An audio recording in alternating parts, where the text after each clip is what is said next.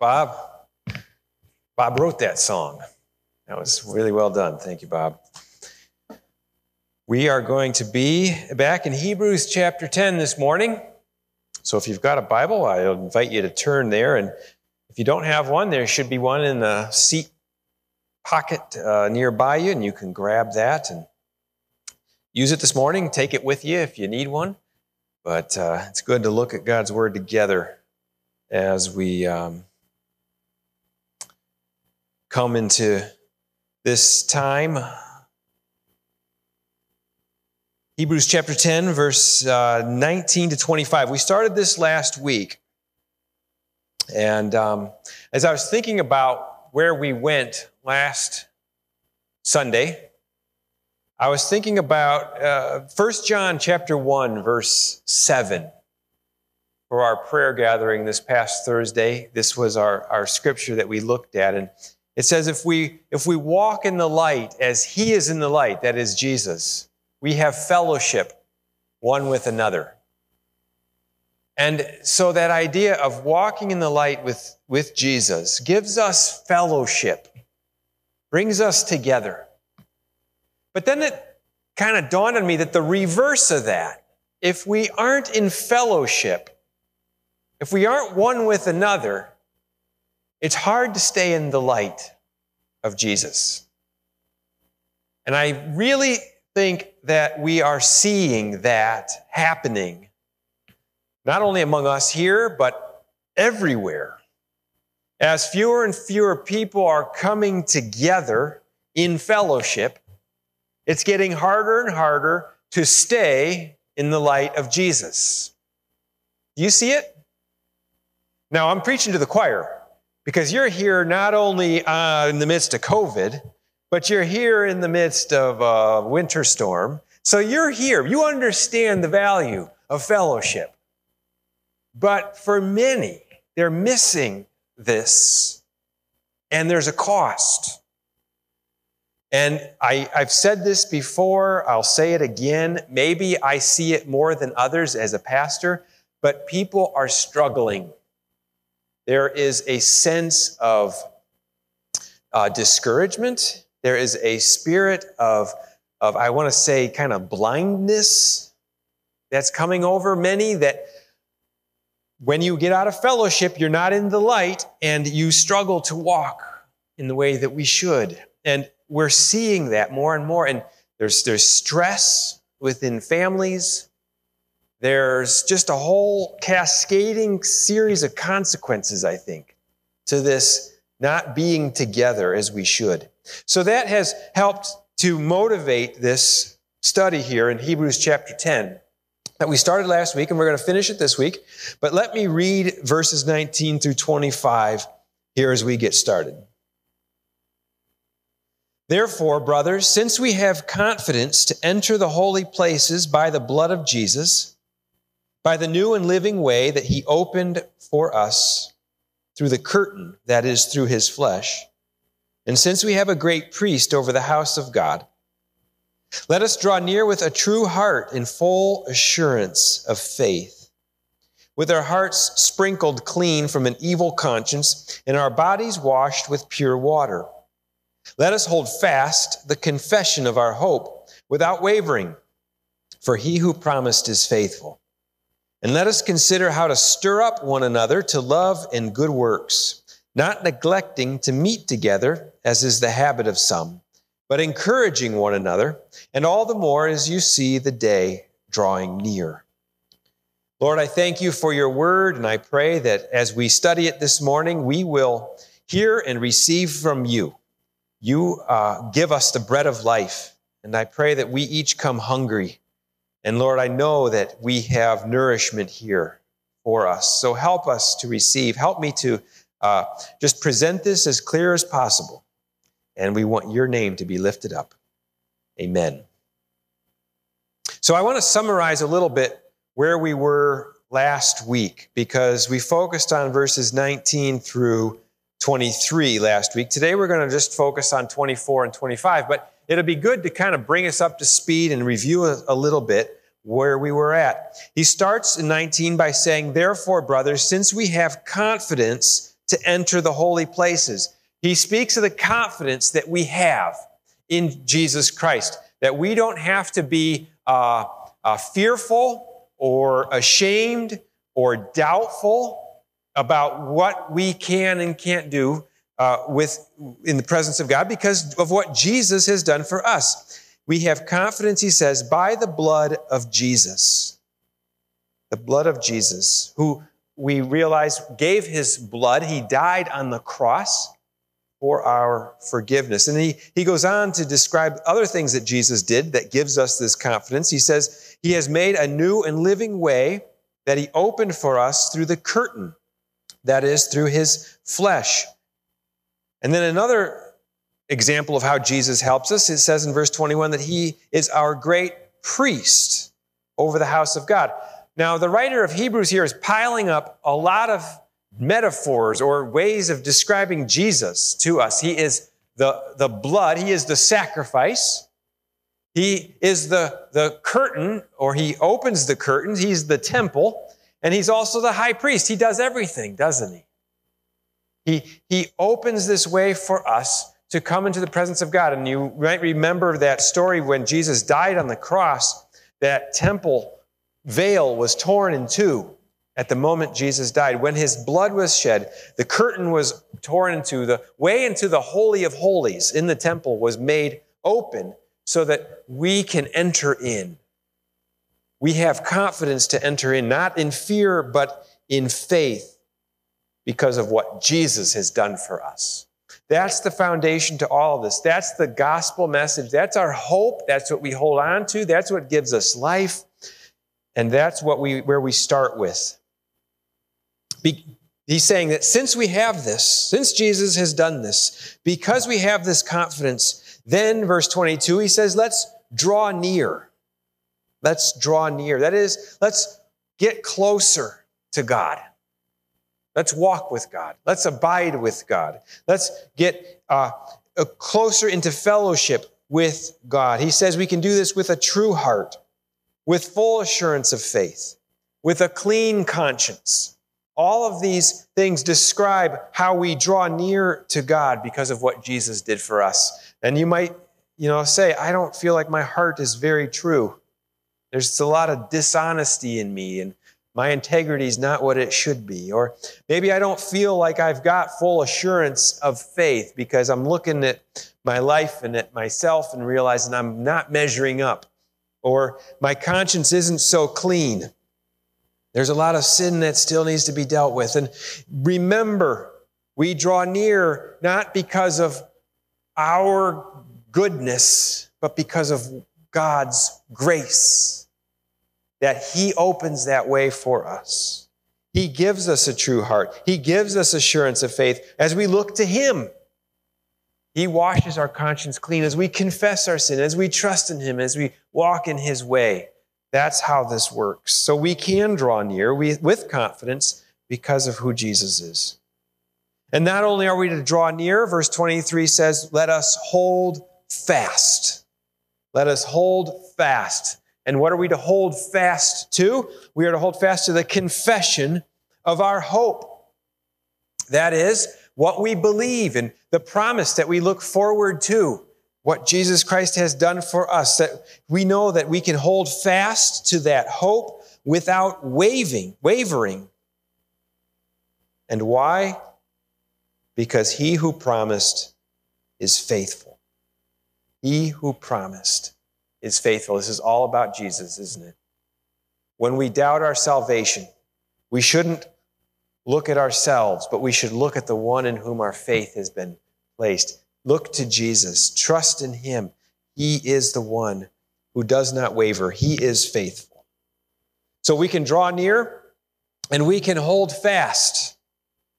That's what we looked at last week.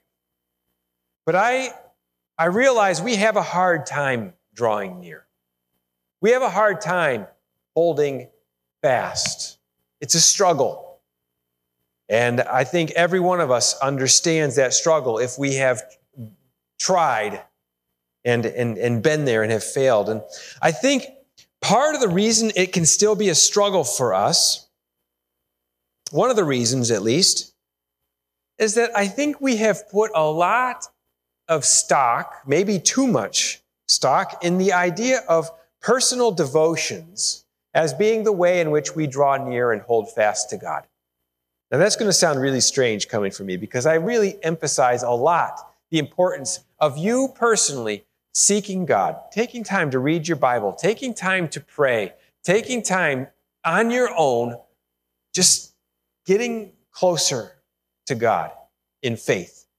And so we emphasize that idea of personal devotion to God as a way to hold fast and to draw near. But I think it's hard for us to do this by ourselves. In fact, uh, it's not the way God made us. It's not the way God made the church. If we want to really hold fast and draw near, we cannot do it on our own. When we look at this passage, the one thing that stands out is over and over again, he says, Let us draw near. Let us hold fast. He doesn't say, Let me or let you. It's us, it's we, it's together, it's one another. We do this together. When God created the world, think back to Genesis chapter 1. When God created the world, each day of creation, he looks at what he makes and he says it is good, right? He separates the light and the dark. Day one, he says it was good. He puts the sun and the moon and the stars in the sky. He says it's good. He creates the, the fish and the animals and everything he does is good. All of creation is good. And so often I, I have said this myself things didn't turn bad until the fall. There was nothing wrong until Adam and Eve sinned because everything about the creation was good. But did you know there's one thing that Genesis tells us was not good even before the fall? In Genesis chapter 2, verse 18, I think it is, um, God says, It is not good for the man to be alone. Not good for the man to be alone. There's something that wasn't good even before the fall. And what was it? Being alone. God knew that we could not be who He created us to be, that we could not have fellowship with Him as He wants us to have fellowship with Him if we are all alone. We need someone with us. We were never meant to be just one on one with God. And if you want to think about maybe what's so wrong with so much of spirituality today, it's because it's become so hyper personal so hyper individualistic. We have forgotten that it takes others, it takes fellowship, it takes community. John Wesley was the founder of the Free Methodist Church. He once said this He said, Holy solitaries is a phrase no more consistent with the gospel than holy adulterers. He says, The gospel of Christ knows no religion but social, no holiness but social holiness. Now, he's um, saying here that there's just really no place in the gospel for a holy solitary, that we must come together if we are to know what holiness is. It's, it's something that we cannot do alone. It's something that we cannot do in isolation from others. Holiness should not equal loneliness. Instead, it should bring us into fellowship with others. So that's really what Hebrews is emphasizing here in these verses, and it's going to get real clear in verses 24 and 25. And that's the, the heart of where we're going today. So look now at verse 24 with me. He says, Let us consider how to stir up one another to love and good works. Let us consider how to stir up one another to love and to good works. So the, the, the emphasis there is on stirring up. Maybe your Bible says spur on. Some translations use the word provoke. How can we provoke each other to love and good works? When we, when we think of that word provoke, I think it usually in a negative way. Um, we're good at provoking each other to, uh, to anger, to cynicism, to criticism. Uh, we provoke each other when we're not happy with each other or when we're fighting with each other. But here we're to provoke each other to love and to good works. Instead, we often provoke each other to unlove and to bad works. I remember uh, C.S. Lewis's book, The Great Divorce. It's a, a, a, book he wrote just kind of imagining what hell is like. And it's, it's, a, it's sort of a, a allegorical sort of thing. I mean, he's not literally trying to describe the nature of hell, but in this story, these people get on this bus, and this bus takes them uh, between heaven and hell, and they see the difference of the two. And, and, and C.S. Lewis, in kind of his imaginative sort of way, describes hell as this place where people just keep moving further and further away from each other.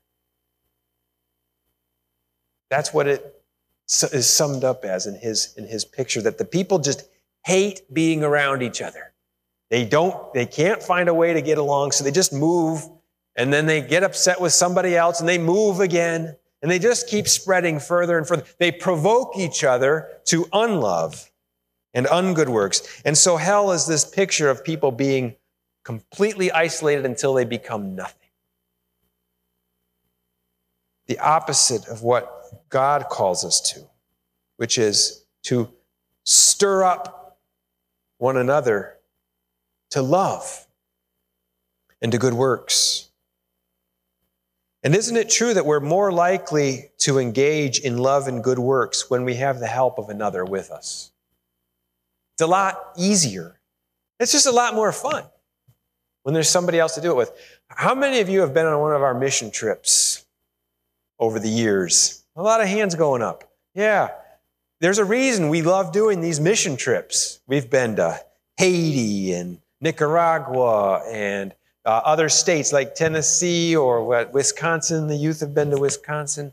Uh, we, we've been all over the world on mission trips, and it's a lot of fun because we are working hard, aren't we? Oftentimes it's very labor intensive, very hot, sweaty work building churches in tropical countries and things like that. And you might say that just seems miserable, but it's a blast because we do it together. We spur one another on. And that's the way, what the nature of these teams are. That's how God works. We, we come together, we get excited, we have fun. But doing it ourselves, uh, it's totally different. I, I, I remember running in cross country or track. And what a difference it is when you run with a team versus running by yourself. Running by yourself is just hard to get the motivation to, to even just get up and to go, but let alone push for a new personal record. But when you've got a team around you of other people that drive you forward, it, it makes all the difference. This is what the writer of Hebrews is telling us. Let's stir up one another together to pursue love and good works. Maybe one more example of this, just in how isolation always uh, makes things harder. Um, I remember, I think I was just in college, maybe just out of high school. I had a friend of mine uh, back home, and maybe I've told this story before, I can't remember. I, I probably repeat myself sometimes. But I remember he had decided he was going to get up early in the morning to exercise every day. And he was just living at home. He was all pretty much by himself. And so it was hard for him when he set the alarm to wake up early, early in the morning, early enough to do the exercises that he wanted to do. So he found that if he set his alarm, he would hit the sleep button and then go back to sleep. You've done that before, right? So he built this little box with a lock on it, and he locked the alarm inside the box. So it would start going off, and he'd have to find the key, open the box to get to the alarm, push the sleep button. And he figured if by the time I've gotten to the key and opened the lid and gotten into the alarm, then I'll be awake enough to go about my day. Well, he found that he was still hitting the sleep button and going back to bed. So he decided he was going to have to do something with the key. And he would hide the key somewhere on the other side of his bedroom and he'd get up and uh, have to find the key and then find the box and open it up and get the thing off. And he thought, well, then I'll stay up, then I'll be awake. But no, he was still climbing back into bed. Anyway, one thing led to another, and eventually he decided he would take that key, get a, a, a, a half a liter of Mountain Dew, drop the key into the bottle, close the lid, and have that all ready for him so that he'd have to wake up, drink the Mountain Dew, get the key out, open the box, shut off the alarm. Uh, it's hard when you're by yourself, isn't it? Wouldn't it be easier to have somebody else there as part of your team, you know, knocking on your door saying, hey, wake up, let's do this? And spiritually, I think that's the case too. We get these high goals and ideals that I'm going to, you know, I'm going to pursue Jesus. I'm going to read my Bible for an hour a day and pray all this, and then you don't. Why? Well, because you're trying to do it all by yourself. Oftentimes, that's the biggest problem. When you look at the early church, Christians were always doing things together. Uh, I just, you know, immediately think of Acts and all the different examples from the book of Acts of the church coming together and doing things. And I just want to read briefly from Acts 4 32 and 33. Think about what they did. It says, Now the full number of those who believed were of one heart and soul, and no one said that any of the things that belonged to him was his own, but they had everything in common.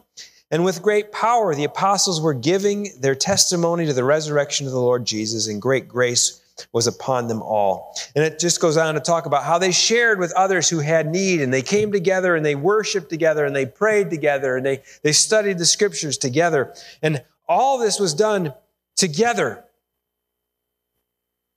um, now, this isn't to be confused with you know some form of socialism. It was voluntary. They did this because they wanted to.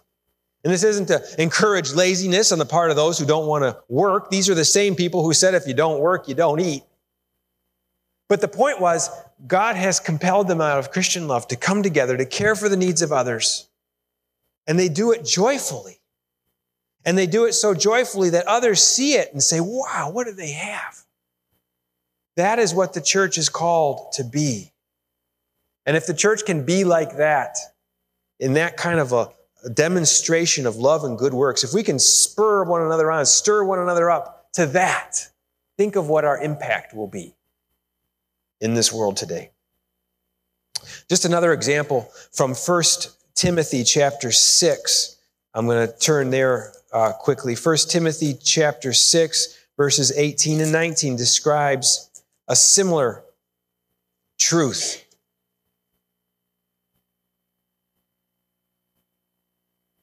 Um, it says they, they are to do good, to be rich in good works, to be generous and ready to share, thus storing up treasure for themselves as a good foundation for the future, so that they may take hold of that which is truly life.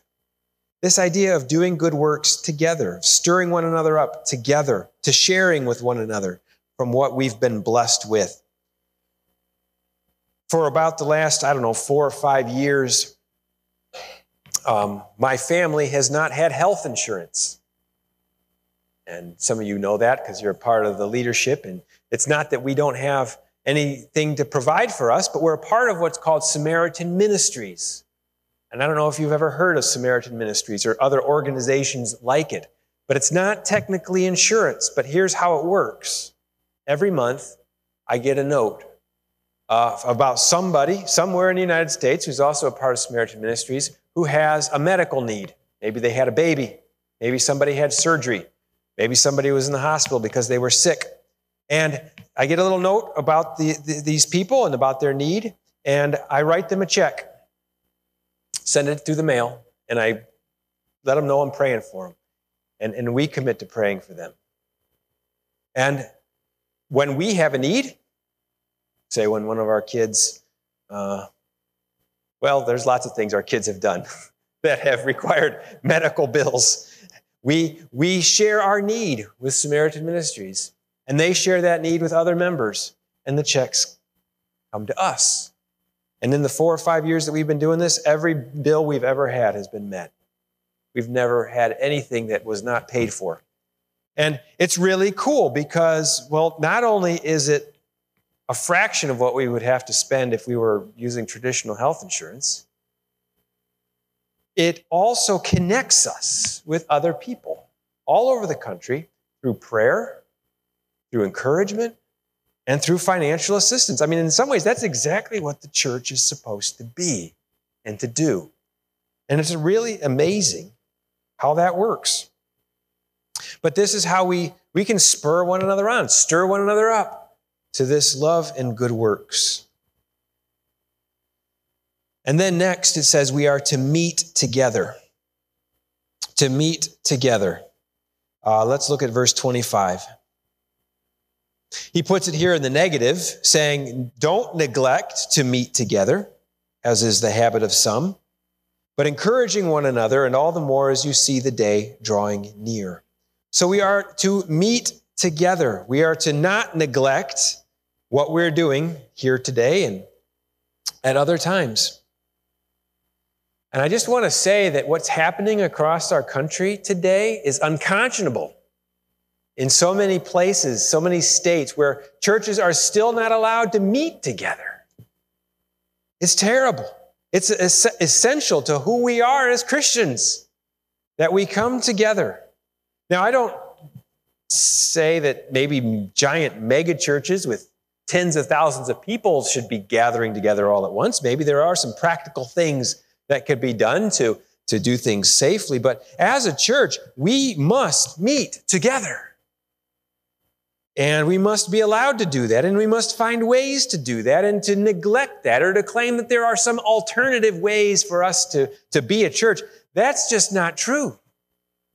This is required of us. Um, and notice what he says here in verse 25 that those who don't meet are in the habit of not meeting, which tells me that those who do meet, we are in the habit of meeting. How important are our habits when we meet together? Well, I believe our habits are one of the most important or powerful forces in our lives. People underestimate the power of habits. Um, I've said it before, but our habits form our desires more than our desires form our habits. You know what I mean by that? You form a habit doing something and you start to desire that thing. Most people think, well, I got into the bad habit of doing this because I wanted it and then I started doing it. Yeah, sort of. Start making a right habit of something and you'll start to want that thing. Our habits form our desires more than our desires form our habits. But here's the other truth that you can take to the, uh, to the bank on this. This is, this is really important stuff habits plus fellowship plus one another plus community equals the most powerful human force in the world. What do I mean by that? Well, not only do we have personal habits, we have community habits. And just as your personal habits are the most powerful force in your life, uh, humanly speaking, our community habits form a very powerful force among us corporately. And it's important for us to have those habits together. I hope you understand what I'm trying to say here. But when we do things habitually together, it's not just tradition, it's not just a rut. It is a powerful force that compels us and propels us, hopefully, in the right direction. So if, the, if personal habits are the most powerful for, human force about you, corporate habits are the most powerful human force about us as a group. Think about this now. Level three. Add to this the Holy Spirit. The power of the Holy Spirit upon us as a community, as a church, and we are on fire. Corporate habits empowered by the Holy Spirit are the most unstoppable force in the world. The church has been called to lead in this way. I found an interesting story here uh, this week about uh, a guy, Philip Hale, who, after World War II, found out about a little village in France that had done a remarkable job of protecting the Jews during the Nazi occupation. There were many towns in France where most of the Jews were, were killed uh, the, by the Nazis. But this one town in particular had saved almost all the Jews within their village. And this guy, um, Philip Hale, wanted to discover why these people did this. How did it happen? They seemed so ordinary. They seemed just like normal people. What was the difference in this town that led them to be so courageous and to do something so heroic? And after interviewing many of them, he thought, you know what, these people are, are basically just like everybody else. But he could find only one distinct difference. He found that near, a remarkably high number of these people were in church every Sunday. They had a habit of just being there and being a part of that. And he, he, decided that through that, that, that connection and through that community and through that, uh, that experience, they came together and saved the people of their community in ways that others hadn't. That was the distinctive mark that he recognized. Think about the power of the habit of meeting together and being empowered by the Holy Spirit. There's nothing else like it. He says here that we are to not neglect meeting together, as is the habit of some, but we are to encourage one another. To encourage one another. That's what we do as we come to, to encourage and to motivate and to, to inspire. Uh, and, and, and then he says, all the more as you see the day approaching. Now, your Bible if it's like my Bible has the word day there capitalized. Why would they do that? Why would they put the word day with a capital letter? Well, it's a specific day. Those who would be reading this, it's written to the Hebrews, so the Hebrews know their Old Testament. And in the Old Testament, it talks often about the day of the Lord. And the day of the Lord is the day of Christ's coming. We understand it that way now. They didn't understand it fully that way in the Old Testament. It was the day of judgment, it was the, the end.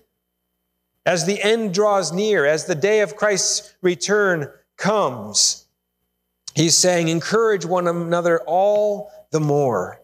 And if you're frustrated or worried or concerned about the events in the world and the way things are going, it's all the more important than ever that we be in fellowship that we be spurring one another on, that we be encouraging one another to hold fast and to draw near.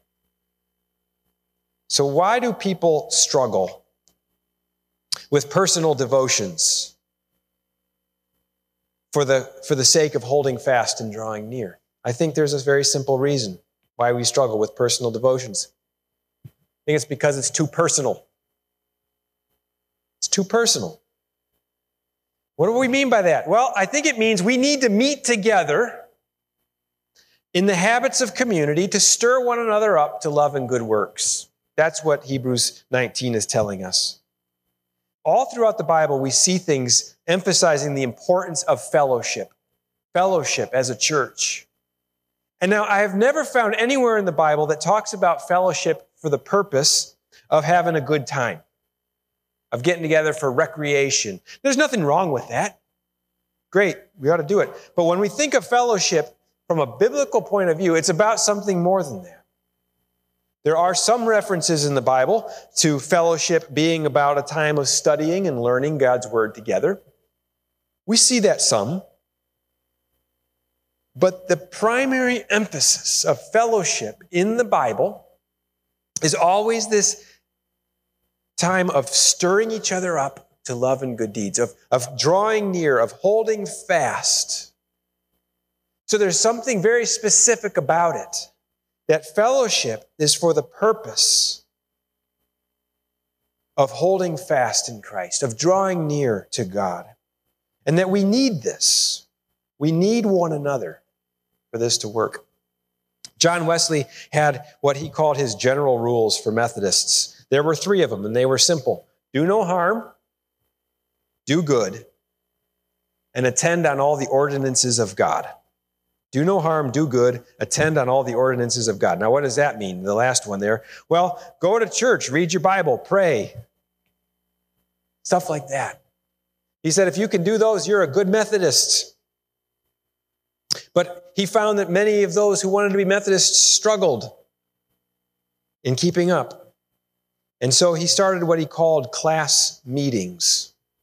Now, this was, you know, 250 plus years ago. But they had these class meetings, they called them. They were basically small groups. But they didn't meet just to do a Bible study. Uh, they didn't meet just to have supper together. They might have done those things, but the purpose of the class meeting was to get together and to just say, How's your life in God? How are you doing today spiritually? How is your walk with the Lord? And then to just honestly answer that question. It's not about baring your whole soul, but it is opening up a bit and saying, Hey, how are we going to spur one another on to draw near, to hold fast, to be who God wants us to be? And we're going to come back to that question in more detail next Sunday. But let's pray. Heavenly Father, I pray that you will help us to draw near to you and to hold fast to your promises. Lord, help us to stir one another up to love and to good deeds, and help us not to neglect meeting together. But Lord, we want to, to live in your way, in the way that you've called us to do that, by coming together, knowing that we can do this um, in a way that shapes us and molds us into being who you want us to be as people and as a church. Encourage us where we're at, we pray. In Jesus' name, amen.